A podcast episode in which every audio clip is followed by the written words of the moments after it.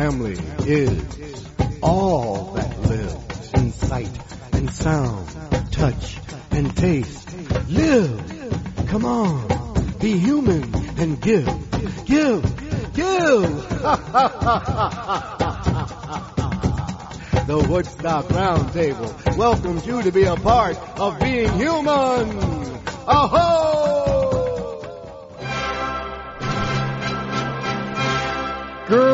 Greetings, everyone. Welcome to the Woodstock Roundtable.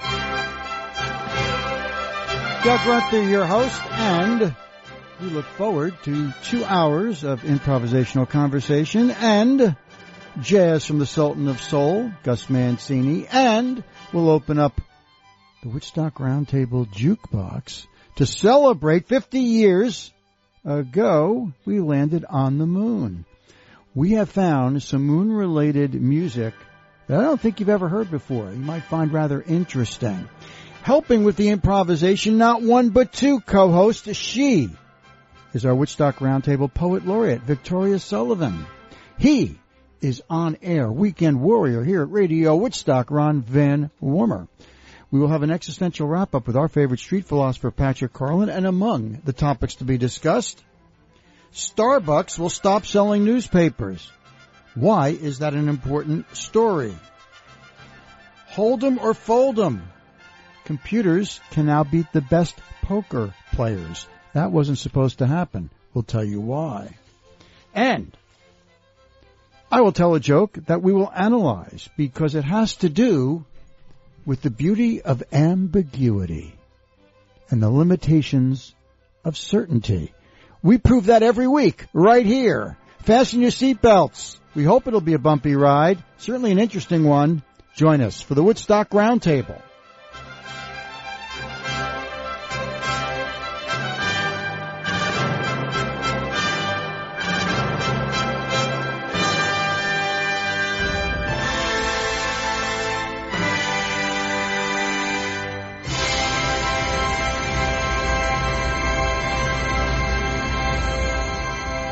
Open the pod bay doors, Hal. Let's get cranking here. Good morning, Victoria. Good morning, Doug.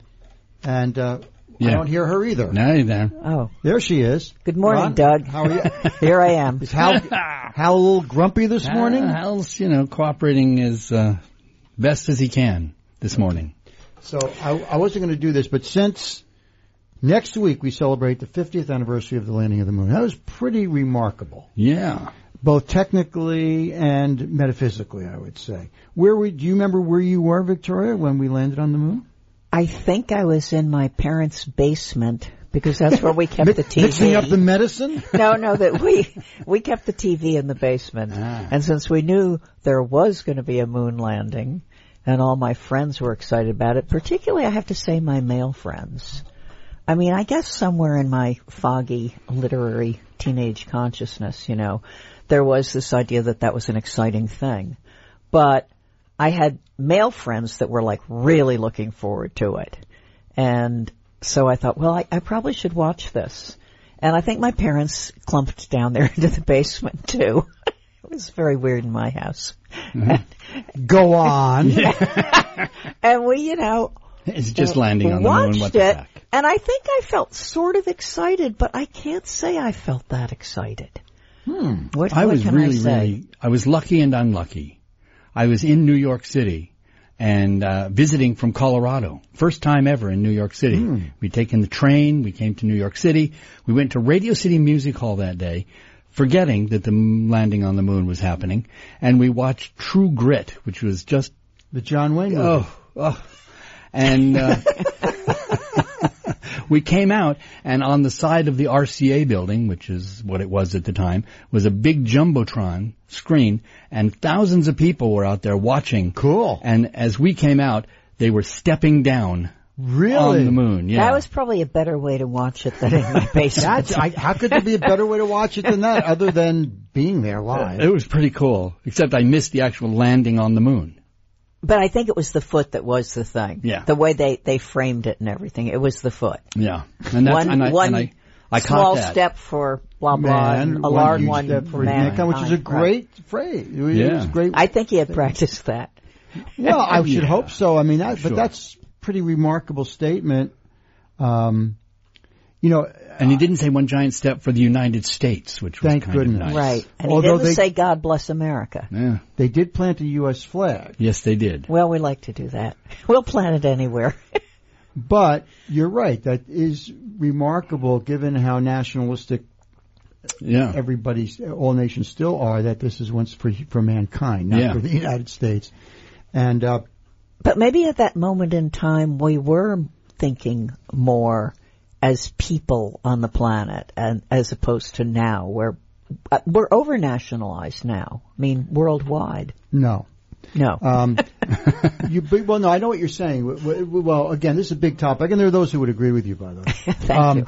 But uh, we I, that's it feels that way because the internet, the World Wide Web, globalization, which is uh, it's not a great word. Globalization, first of all, it's just this long noun. Anything ending in T I O N tends to be blah, right? Because there's no movement to it. It's not a verb. Globalization. Globalization is literally hundreds of millions of people moving around the world in ways they never could before physically. Billions of us literally connecting with one another anywhere on the globe through electronic signals, satellites beaming down, underwater cables, cables over mountains. This is, uh, it's absolutely amazing what's happening. So there is a natural reaction to that because we are kicking and screaming, I will agree with you, becoming more global and international by the fact of the technology. I think you have to remember It- too. The reaction to that is nationalism. Mm-hmm. Yeah. In other words, because you can no longer, you can no longer protect physical boundaries the way you once could in the age of the internet and cyber attacks, etc. And information, as I say, coming not only out of cables that go under the ocean, but from satellites coming from up in the, up, you know, outside the orbit of the United States, of the, of the globe. Because of that, there is this counter reaction where countries are becoming more nationalistic. That's one reason. Yeah, I was really thinking of the rhetoric more than the reality. Right. Well, remember too, this was called the space race, and we were there to beat this evil Soviet Union to the Right. moon. It was a competition to get there. In one sense, it was because what freaked this our military industrial complex to the bone Sputnik. was Sputnik. Yeah. And that Uh, I, I that Sputnik had more effect on me. So it was pretty nationalistic, you know, getting to the moon. No question. America and, and we still have that strain in us. But that nationalistic strain, if we don't alleviate it, it's going to spell the end of our species. Yeah.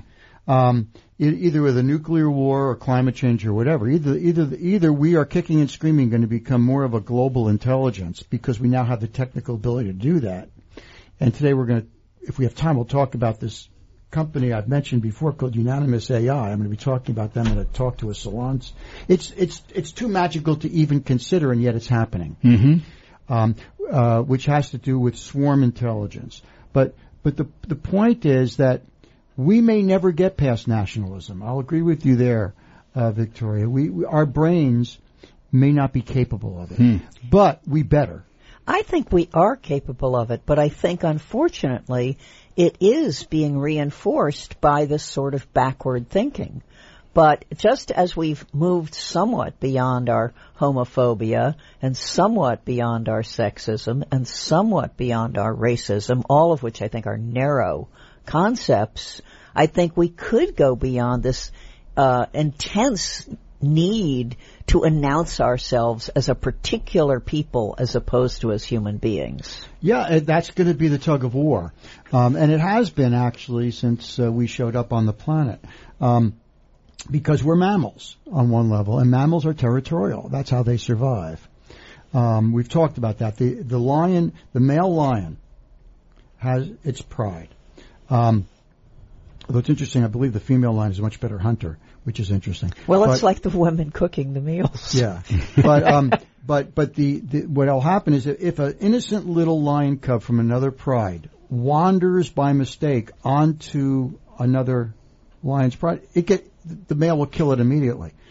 Is it an actual threat? No, but it's perceived as one because because to survive, mammals have to be very territorial. We are mammals, but we also have, we've talked about this in our brains, the cerebral cortex. It's, a, it's the largest part of our brain, which is capable of seeing beyond our own narrow self-interest and realize that it's in our interest it's in our it's in our self-interest. This is the golden rule. It's in our self-interest to be more open to others rather than to be closed and shut and, and, and create borders.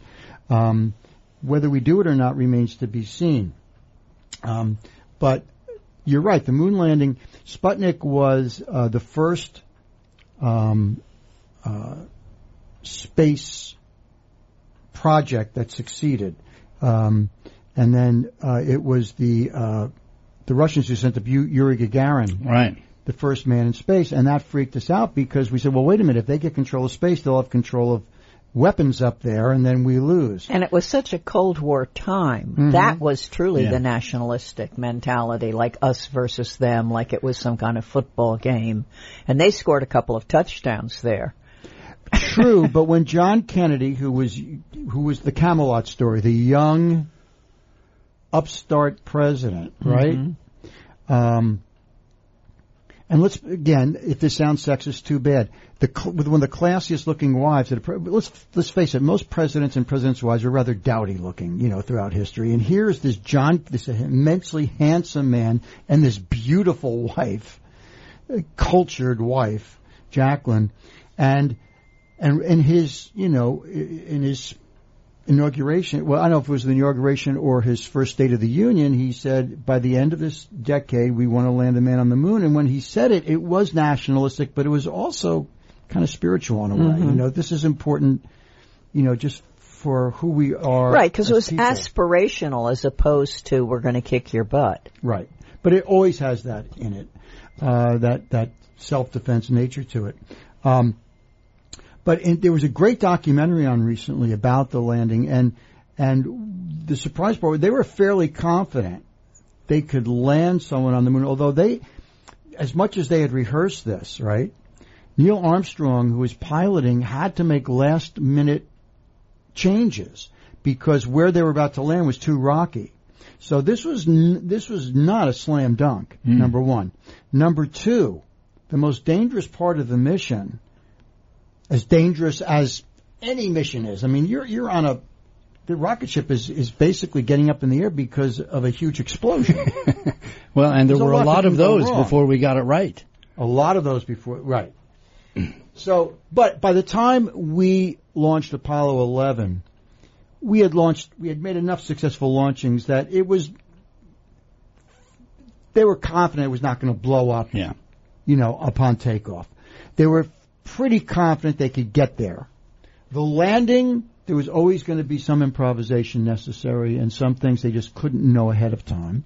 They landed successfully. The scariest part, and this documentary was real, I forget the name of it, but I'm sure you can find it on YouTube. Yeah, I saw it. It was very good. The scariest part was taking off from the moon. Now, there were three astronauts, right?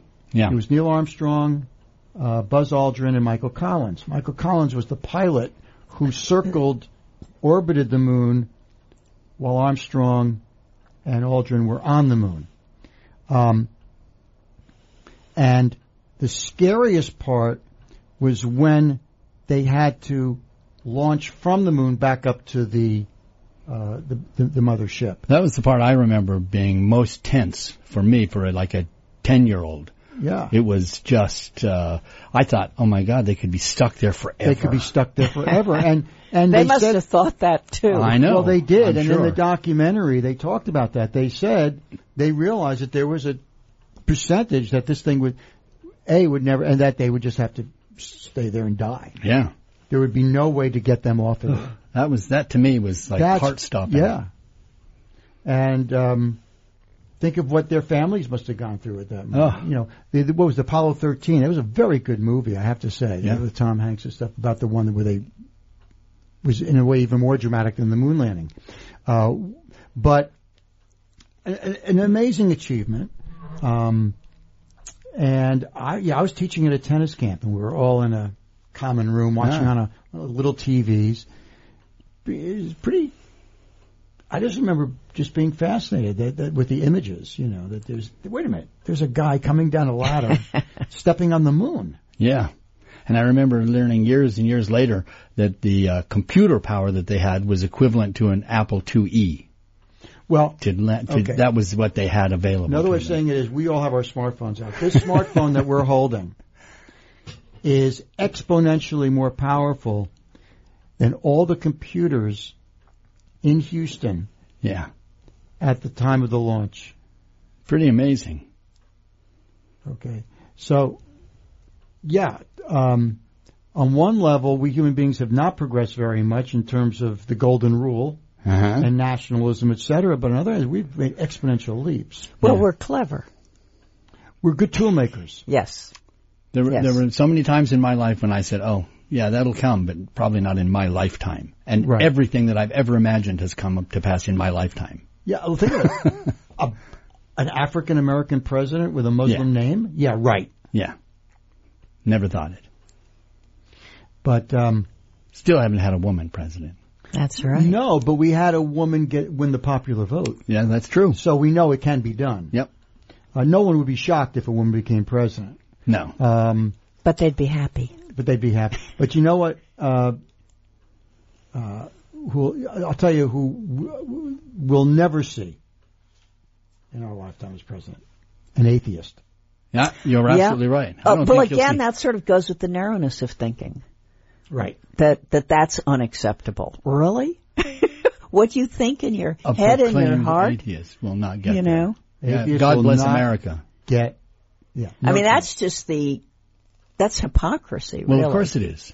I mean, there have been hundreds and probably even more congressmen and senators who were who did not believe in God, but would never say that. Right.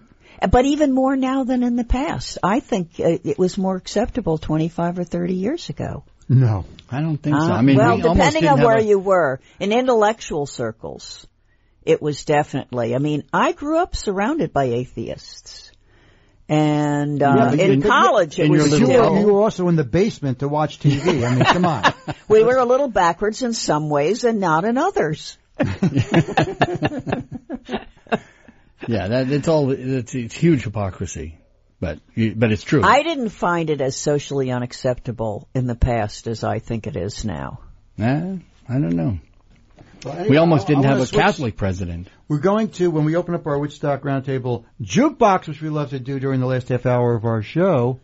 Oh, we have some surprising moon songs. Yeah, Mm-hmm. one I don't think I've ever heard. All right, we'll give a we'll, we'll give it a little tease. And by the way, this is okay. Let's th- this connects with the smartphone again.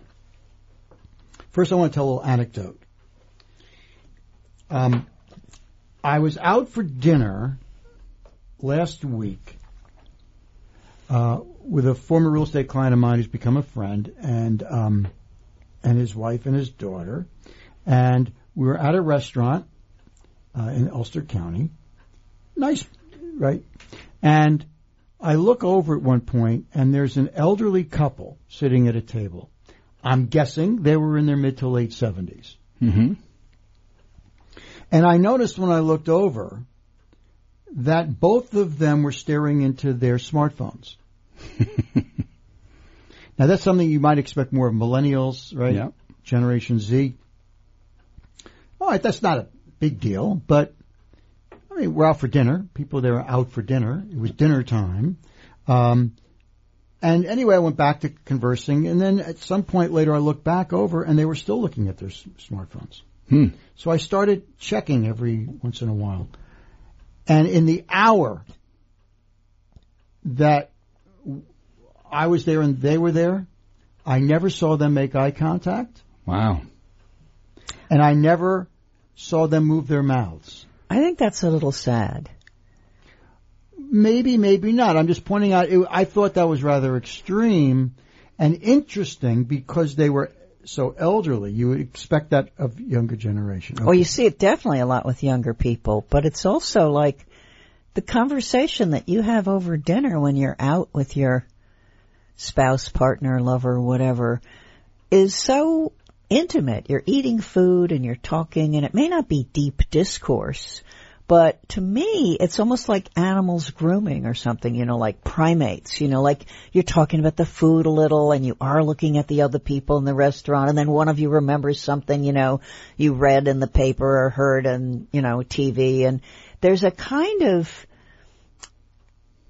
uh, warm back and forth talk that is disappearing because people also do that at home. If you think they're just doing that in the restaurant, I'm sure they're doing it at home too. People that can't put their cell phone down when they eat or can't put it in their pocket, people who have to have it on the table are more connected to that than they are to the other human beings around them. So every, I agree with everything you say, but here's what makes it complex, ambiguous, and interesting. because at the same time that that smartphone is like a bulb, look, what's the easiest way to distract an infant? You know, shake something shiny in it, right? Get mesmerized by it. Well, that's us. We're mesmerized by our tools, right? Always have been, by the way. Um, so we're mesmerized by this thing. We get addicted to it. And being addicted is never a good thing because now we've lost our freedom, right? We agree with that. At the same time, that smartphone is a portal to the greatest knowledge and wisdom of all human history. Okay. I actually ride the subway fairly often in New York, and most of the people around me are on their cell phones. So, what I like to do is look over and see what they're actually scrolling. And I can assure you, most of them are not doing internet research. They're checking their email, they're Games. playing a game, uh, they're they're not looking stuff up. They're going through some stuff they already have in there. But that's been true throughout human history. Most people don't do heavy, deep research. That's not my point. My point is that all technology are two-way streets. It's they can they every new technology has led to progress at the same time as it creates new problems and issues. It's both. You don't get one without the other. That's the ambiguity. It's not all good right. or all bad. I'm not saying get rid of it. I'm just saying I think it's kind of sad in a restaurant. The same thing in a bar, and I used to like to hang out in bars. But it's also sad when people- everybody's on their device It's just as bar. sad when people sit in front of a TV all day. It's just as bad when people sit Right. around listening to the I agree. radio all day. I'm not blaming the device. I'm blaming the people. Right. That's the point. The point is that the technology is an improvement. It is an amazing technology. It it is a portal, if we so choose, to it. And by the way, as far as playing games goes, games are one of the three most most effective ways that we learn. So um, I'm all for playing games, but um, uh, I want to um, first tell a, a, a joke. That is right.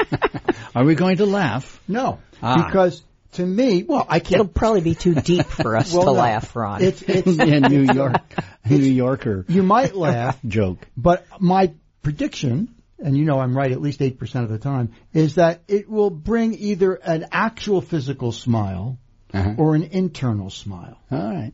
Okay, because it's not a Jackie Mason boom right in the gut. Don Rickles, Belly this laugh. is you know Robin Williams. Oh my God, just laugh out loud. I actually think it's a rather clever joke. Whoever thought of it. But then I want to get what, what's really going on here. Okay, you ready? It's a quick Yeah. one. So a friend of mine lives in North Korea. I asked him how it is over there. He said, "I can't complain." That I got me la- laugh. actually got laughter. I see it's better than I thought. but but I, but I don't Better know than I thought. I don't know that you'd get a laugh from everybody. Well, no, nor should you. It's pretty. Uh, I mean, we, if everybody laughed, that would be something That's true. wrong. But that's a very clever joke. That is know, very but, clever. So let's get let's just. It is a analyze clever joke. And you know, what's interesting to me is I often say to people, how you doing? And a lot of people will answer that with, I can't complain. And Right. it always annoys me because I think, you can't complain? What is your problem? You know? There's a lot going on to complain about. I So- always I always follow that with, but it's early. Ah, I like that. Yeah. so we really reveal ourselves Yes. in what we say to that. But but that is a good one because you know what I like about it is it's so compact. Right. Now it's compact and it's also rather than go laterally, it goes in depth. That's what puns do because the the humor is based on the fact that this phrase, I can't complain, has more than one meaning. yes. And isn't it interesting? And the part of our brain, because you guys, and, and I imagine most of our listeners, got it right away. Uh huh. But think about how complicated that joke is. Yeah. It's a very complicated joke. North yet- Korea sets it up. I mean, it's really it's so tight. It's it's like a haiku or It- it something. You know, I have a the friend who went Union. to North Korea. Boom, we immediately go to uh, totalitarian state, Mm-hmm. scary place, people locked up, crazy leader, whether he's crazy or not. But I mean, you know, we go to all those things, and then I can't complain becomes like East Germany and and uh, the 1970s. You know, Right. So it's a, and and it's it's all around uh, ambigu- the ambiguity, mm-hmm. the ambiguous nature of a, a very simple phrase. I can't complain. Right. And the idea also, I love that phrase, I can't, because people often say that I, I can't when they mean I won't.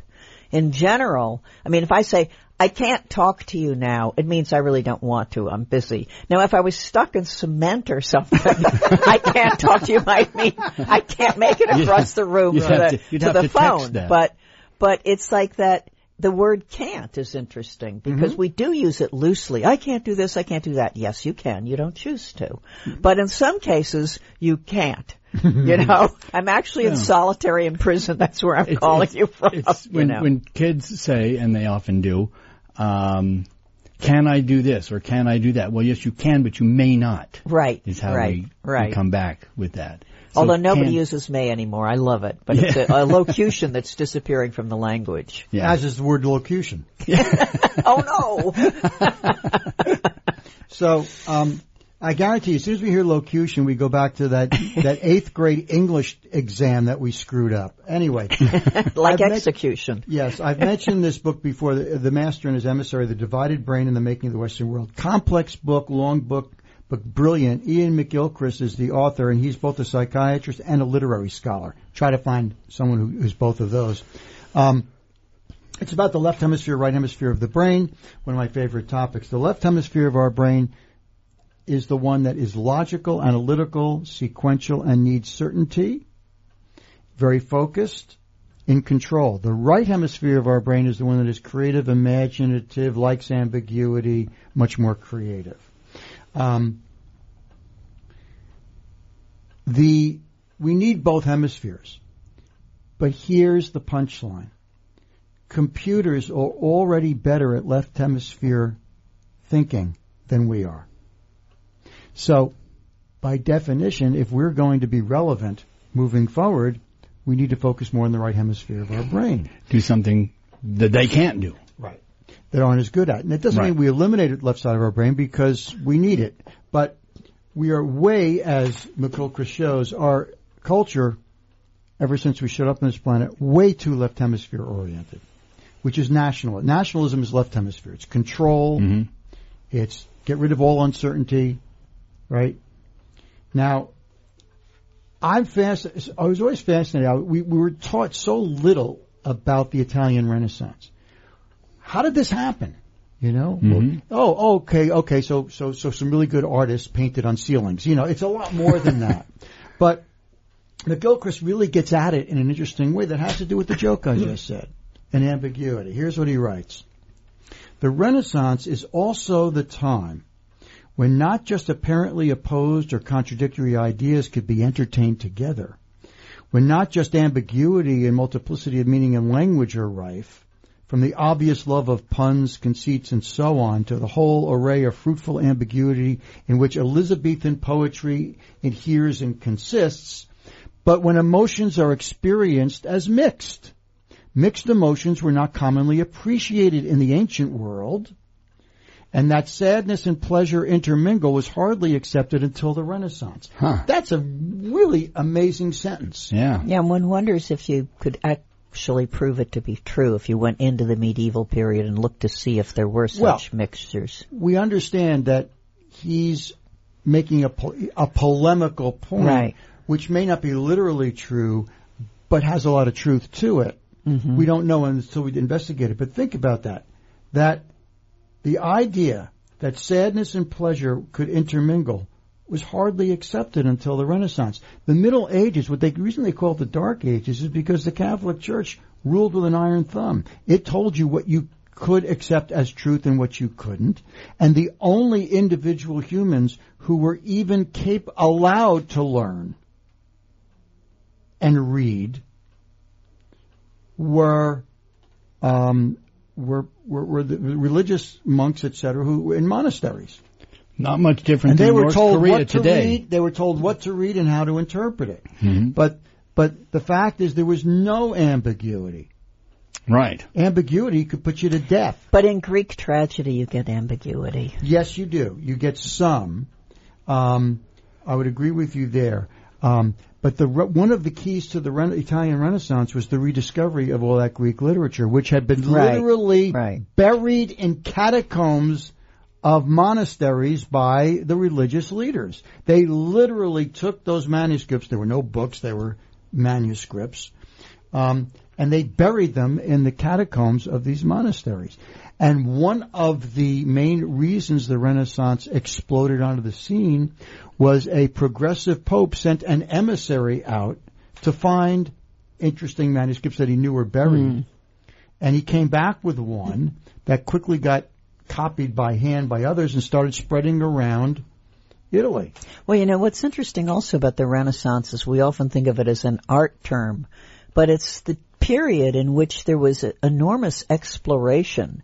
And I think that physical exploration of starting to send the ships out and discover other lands, mm-hmm. that, that, that must have opened their minds. And then it was also a time of, uh, the telescope and the microscope. Yep, So that, so that in science there was this ability to break through barriers, physically breaking through barriers, sailing oceans, uh, and I think that, so there was something in the air about expansion. And so it would be expansion in thinking, expansion in space, expansion in artistic product. And so if we're going to have a second Renaissance, which is a clear capability given globalization, the World Wide Web, infinitely more access to knowledge, wisdom, and collaboration, right? Mm-hmm. Before the internet, yeah, we had telephones, I get it. We had fax machines. But if you were someone studying at Stanford, you would have to go to a library to find the thinking of people who were studying the same thing in Moscow Yep. and in New Delhi. Now, And you might You have, have- to read those other languages to get it. right now, it's instant. You of instant. You can literally have a conference with those people in real time. Mm-hmm. This is big. This is big deal stuff. At the same time that we're having the counter reaction to nationalism, fear of immigrants, reactionary politics, etc. It all comes together. But remember, during the Italian Renaissance, the main financiers of the artists and the philosophers were the Medicis, who were cutthroat, uh, maniacally control freak politicians. Right. Business was generating more and more income. Therefore, they could support these big projects, these, whether they were building projects or whatever. There, there was a, a, a sudden growth in wealth in that period. Uh, and the aristocracy tended to be educated and they had tutors and they read in a number of languages. And the monarchs became more intelligent. Elizabeth I, uh, in Shakespeare's time could read about five languages. She could read Greek, Latin, uh, German, um, But that information and knowledge was con- well contained within the royal and religious leaders.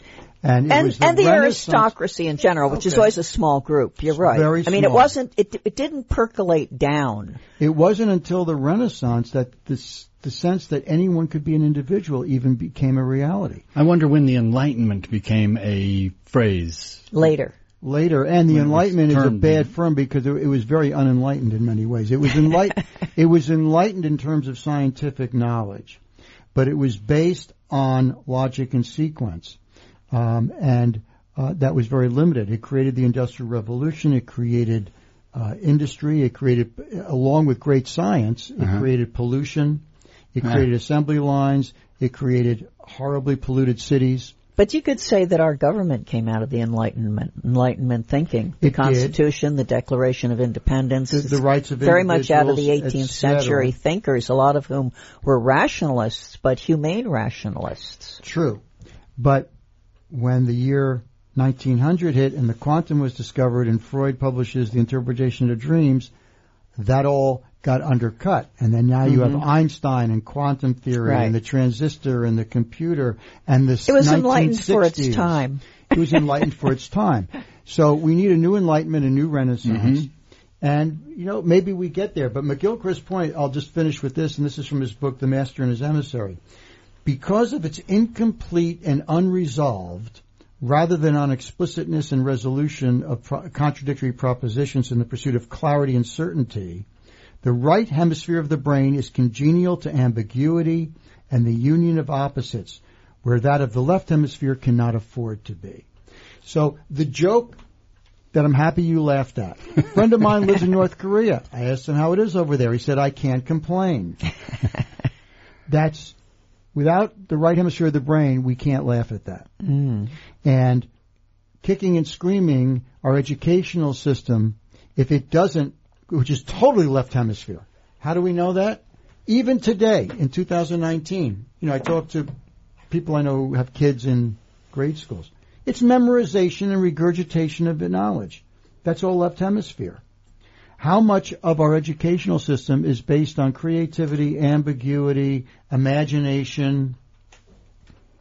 Well, it should be much more in that direction, but I would hold that that left brain that gathers all kinds of information and has all kinds of data and teaches you how to do math quickly in your head, etc., um, is a nice base for the creative side of your brain to play with. Yeah, unfortunately, as McGilchrist shows in this book, and he's a, psych- a neuroscientist and psychiatrist as well as a literary scholar, is that what we, if we if we're not really training ourselves, what happens is the right hemisphere first gets the information. It's more closely re- uh, connected to the unconscious. Um, it's a big picture thinker. Then it hands it off to the left hemisphere, which interprets it. Right? Because we need some clarity, you know. Unfortunately, the left hemisphere, being a bit of a control freak, its nature, doesn't pass the information back to the right hemisphere, which is why we get the politics that we do. We don't get creative thinkers in politics. We don't get we don't get um, for every school that is a Montessori type school where they're trying to pull out of each student what makes them tick and what turns them on, you have exponentially more educational systems that tell people here are the rules, you better follow them if you want a good grade. So the point is, yes, we need the, the right brain passes this big picture, ambiguous, creative impulses to the left hemisphere for interpretation. Unfortunately, particularly in our culture, it tends not to get handed back. And so we get stuck in a very confined, contained, overly logical, where you can't have a sense of humor. I You wonder. can't If, get a joke like that. I wonder if you told that joke but didn't set it up as a joke, if people would hmm. find it funny, if it weren't set up as a joke. And that setup alerts the right hemisphere. Yeah. It gets all only- tingly. Okay, here Yeah. comes a joke. Because Right. yeah, because only and and think about it. When when I told the joke, you guys laughed immediately oh, within a split second. Yeah. Okay. The left hemisphere doesn't work that fast. The left hemisphere takes something, and I'm, it's an it's an important ability. The left hemisphere takes something, looks at it, decides whether it's dangerous or not, and then interprets it. Yeah. But you laughed within a split second. That's right hemisphere. So when you say there's a joke coming, that's a tip off. Okay, I'm going to flip over to the right hemisphere in my brain here. Right. When you go to see a comedian, you go ready to laugh. Mm-hmm. So, you know, they might not be as funny if you weren't expecting them to be funny. And the the great comedian ex- knows how to exploit that. Yeah. Uh, the not as good comedian, even though the person we go there with that, sometimes we're disappointed. Yeah. So at any rate, some grist for the mill, some food for thought, and I'm getting hungry, so let's take a break.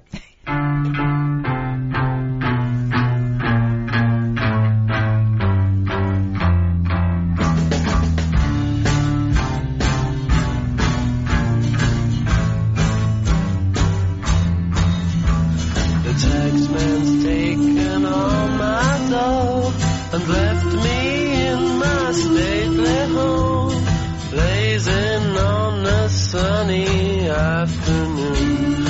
I can't sail my yacht, he's taken everything I got. All I've got's this sunny afternoon. Uh, this is still the Woodstock Roundtable. Doug Grunther, your host. Two illustrious co-hosts today are poet laureate Victoria Sullivan, which means we get a poem relatively soon. That'll be good for the right hemispheres of our brain. And our on-air Radio Woodstock Weekend warrior, Ron Van Warmer, who, when Victoria and I leave the premises at nine o'clock, you will continue with the music. I will indeed. Hey, look who's arrived! The Sultan himself. Hey, Gus, how are you? Okay. Yeah. Glad to see you got your saxophone in, in working order. Yes, it is. Yeah. So anyway, we're going to now talk. Uh, let's see. What are we going to talk about? Um, ah, let's talk about uh, journalism, uh, which is going through a big show. Uh, Starbucks will stop selling newspapers. Hmm. Okay, now, um, they, they won't tell why, but obviously they're not selling as many, um, and it's the quintessential Starbucks experience. Walk in, order a hot cup of coffee, sit back with a newspaper. Or your phone. Well, now obviously people are on their phone. Um, not everybody's on their computer, said one person, especially for a certain age demographic. An older demographic may not come in with their iPad or computer. They will come in with a book or want to read the paper. I just mentioned being in a restaurant, an elderly couple in their mid late seventies, never looked at. They were on their smartphones the whole time. Um, daily newspaper circulation in the United States, including both digital and print platforms, down about ten percent from last year. Yeah. Um, it's interesting as to where we get our news, but again, you see, it's it's more complex than we want to think. Everyone complains about Facebook, properly so, uh, and their news service. But the fact is, let's be honest, the New York Times, great newspaper in many ways, does not has a viewpoint, Oh, yeah. including on their objective news. You don't learn all about the world from reading the New York Times. You get one slant. But the trend that is troublesome is the monopoly trend, um, which is going on throughout the world, but certainly in the age of journalism. Uh, actually, the New York Times is still a family-owned newspaper, but they have stockholders who aren't family-owned who put a lot of pressure on them. The Washington Post, seminal newspaper, is now owned by Jeff Bezos and Amazon. Mm-hmm. Um, the fact of the matter is that more and more information is being controlled by fewer and fewer monopolies. However, I still have faith in this smartphone because they can't stop me from doing, for example, I do a podcast with Gerald Celente, a trend expert, right? Mm-hmm. And he's, his expertise is global news, right? As opposed to just getting it from the American viewpoint. So every day I go through articles from Asia Times, The Guardian in England, Mm-hmm. Russia Today, very good newspaper, Hmm. good journalism. Um, Al Jazeera. Yeah. Um, what are some of the others? I do Reuters, I do AP, I do the New York Times. Um, Philadelphia Inquirer is a good paper. which one? Philadelphia Different Inquirer. part. The point is that before the age of the internet, I would have to, even if I went to a library, unless I went down to New York City, probably the New York Public Library, where could I find all these things in Mhm. one place? Now, this little thing that comes, that can fit in my pocket, I can get all of it. Now, most people are discouraged from doing that because we all have a tendency to favor convenience and habit. And so I understand that a lot of people love the habit, I used to, of sitting down with a cup of coffee and maybe a bagel or a baguette and the paper. Yeah. And as Marshall McLuhan once said brilliantly, we don't read a newspaper, we bathe in it. A newspaper is a tactile experience, as is reading print. And there's something very comforting to that. But it's not necessarily the best way to get information. Because print is also like the scientific enlightenment, very narrow in the way it communicates information. Yes, it gives you the nice feeling of a physical space, but this smartphone and the internet and the World Wide Web, which is much more chaotic, less organized, right? Mm-hmm. But much more open boundaries. Much more capability of finding new insights and different perspectives if we take the time to do that. So I get why people are angry with Starbucks. And obviously, Starbucks thinks they can make more money taking the newspapers out of there. You know, Um, what I found interesting here is when they asked Starbucks why they did it, they didn't give a reason, but then they got somebody who there was a spokesman, and uh, he says, "Well, the stores are making adjustments to our." Portfolio based on changing customer behavior.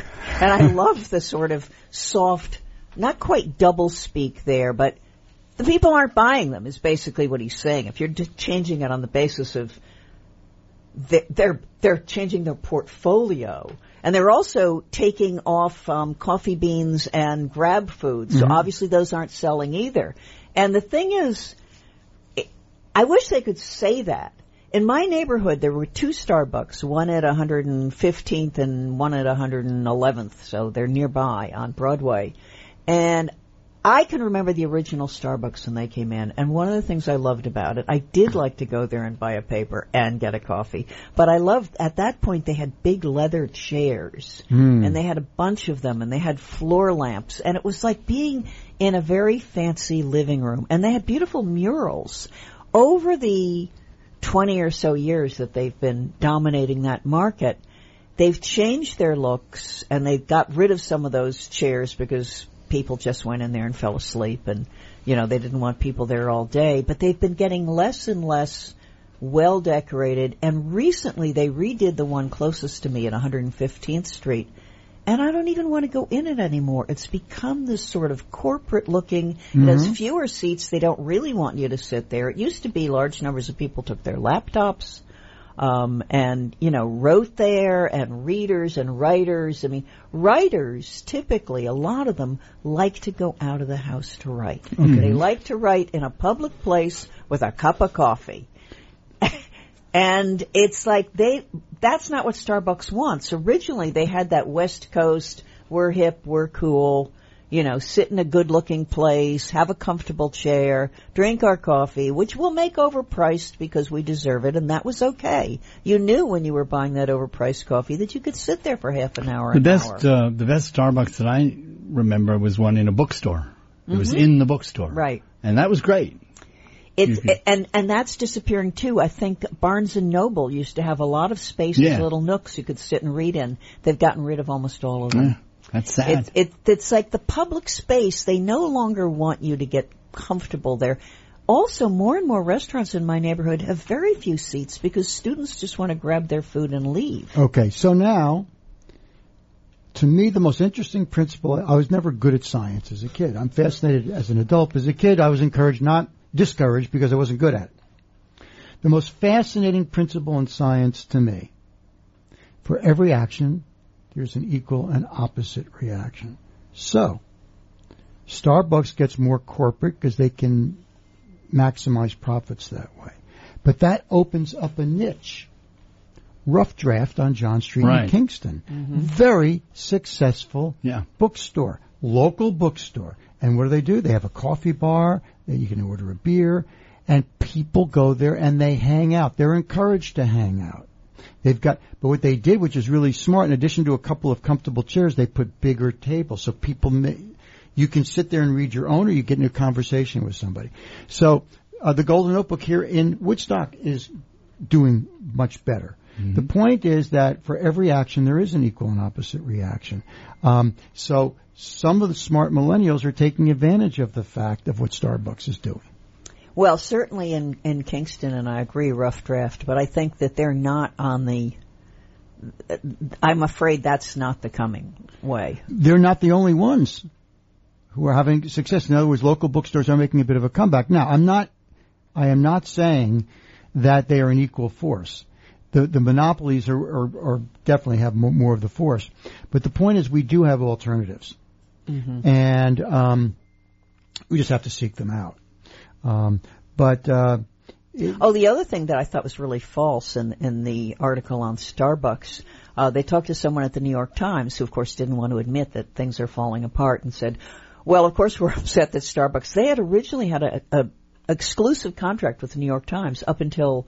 Uh, 2010, the only newspaper that Starbucks sold was the New York Times, and that was cool for the New York Times and kind of Starbucksy, you know, like that's all people here want to read. But you know, then they went over to to carrying other ones.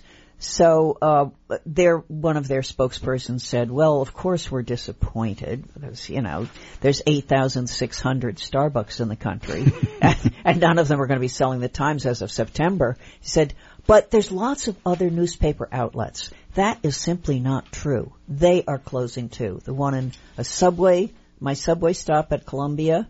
Closed uh, in um, all the little ones. My neighborhood used to have scads of little stores where you could go in buy gum, buy candy, buy newspapers. Those stores are dying out. Those stores are disappearing.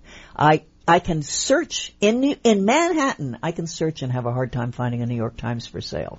So I mean that guy was just you know blowing it out. I don't know where, but you know to say. But we have plenty of outlets. You do not have the number of outlets you had before. People don't want to carry newspapers. Period. Now, I've said this before. Those of us who love newspapers bemoan all this. but let's take a little reality check here. How many freaking millions of trees I were know you were gonna destroyed to create one edition of the New York That's Times? so true. How much gasoline and and oil, uh, gasoline oil had to be used to truck the damn things everywhere around? Let's get a grip. There were, I loved Aren't sitting we down. recycling newspapers? Oh yeah. Yes, we are. Okay, but how about all the energy it took, all the trees you destroyed, all the energy it took to cut down those trees, turn them into pulp, take them to a big factory, turn them into newspapers, truck them to Okay, the I'd various like to see locations. the- the you can't recycle that. Well, you you okay? You can't recycle that, but I think far worse is plastic bags and plastic bottles. Hold it. You're just, that, that's going off the subject. The fact of the matter is, at, this is complexity again, ambiguity, why Uh-huh. we laugh at jokes. Right. At the same time that I can bemoan the, dim, the, the, the, the total almost destruction of the newspaper industry and that pleasure of sitting down with a cup of coffee and bathing in that newspaper. At the same time, I can understand how much environmental destruction that was causing all those years. Well, it's going to. They're cease. both true. Don't they grow trees for newspapers? They should. I think they do. I think they do. Well, you can't. You, you're You still know. using all of that Well, fossil yeah, I- I fuel know. To I know. cut down the trees, turn them into that. pulp, run the factories, and truck them all over the But place. you If could you've ever use gone solar past a for paper a lot of factory, that. it's if, pretty if you vile. were. If you were if you were into solar and wind, you you could do it without fossil fuel. But we haven't. and the fact of the matter is that with this smartphone, and it's not as tactile an experience, but with this, but it's but it's a much more open, creative experience. I have a portal here to thousands of newspapers. Okay? And sources I never would have considered like the Asia Times and Russia Today and the Guardian but think about monogamy. I haven't thought about that in ages. Some of us don't need a thousand newspapers or a thousand men. You know, one good man, one good newspaper. So wait a minute. Now you're you're you're saying there's an equivalent. You're, you're equating men to newspapers. Yes. I'm equating the concept of variety of infin- and infinity to uh, a single reliable But if you only read one newspaper, you're only getting one point of view.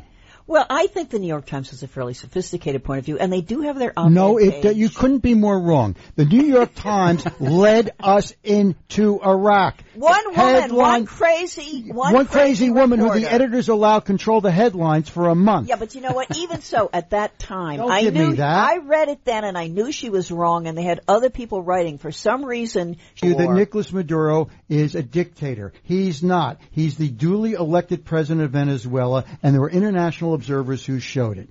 Listen, Can't you be a dictator and I elected? like the New York Times. I read the New York Times. I consider it an important source of information. But don't tell me that it has a monopoly on the truth. It doesn't. It is prejudiced. It is Okay. limited. I didn't say it had a monopoly on the truth. I said it had a sophisticated somewhat broad view. and it's also too often uh, just simply reiterates what what the government puts out. Sorry. Analyze it. I, I do a trends. I do a trends podcast. We got to we study this stuff. Yeah, I read mean, different newspapers, I read different magazines, but they all really pretty much carry my point of view. Yeah, I rarely watch Fox. I rarely read um, the Post.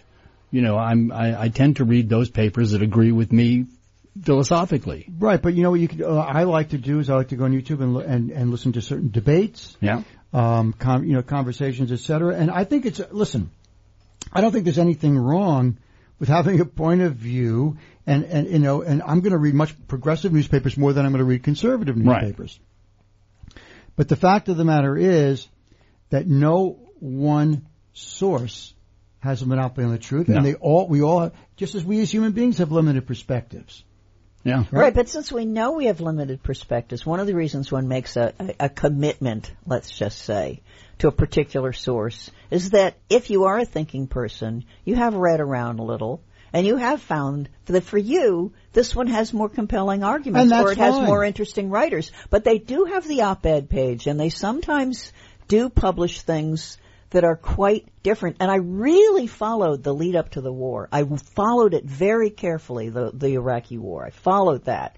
And there was plenty of material in the Times and elsewhere that was counter that march. But And it was for some all- reason that particular tune uh, started to Headline dominate. after the- headline about Saddam Hussein and, and, and weapons of mass destruction, which was a total lie. But they actually acknowledged sometimes that it wasn't clear, and they had the whole. Uh, they led Palm the thing. drumbeat to war. They, I There was a single female reporter. no. This was the the editorial board that makes the decision. The editorial board decides what the headlines are. They know what the influence is. I don't is. think they said let's go to war. they are part of. Excuse me. They're part. I, I like the New York Times basically, but don't think they're not part of the military-industrial establishment because they are. I think sometimes they are. At any rate, fortunately, we're going to change the subject and get to poetry and music when we come back. We'll celebrate ambiguity at a high level. One, two, three, four.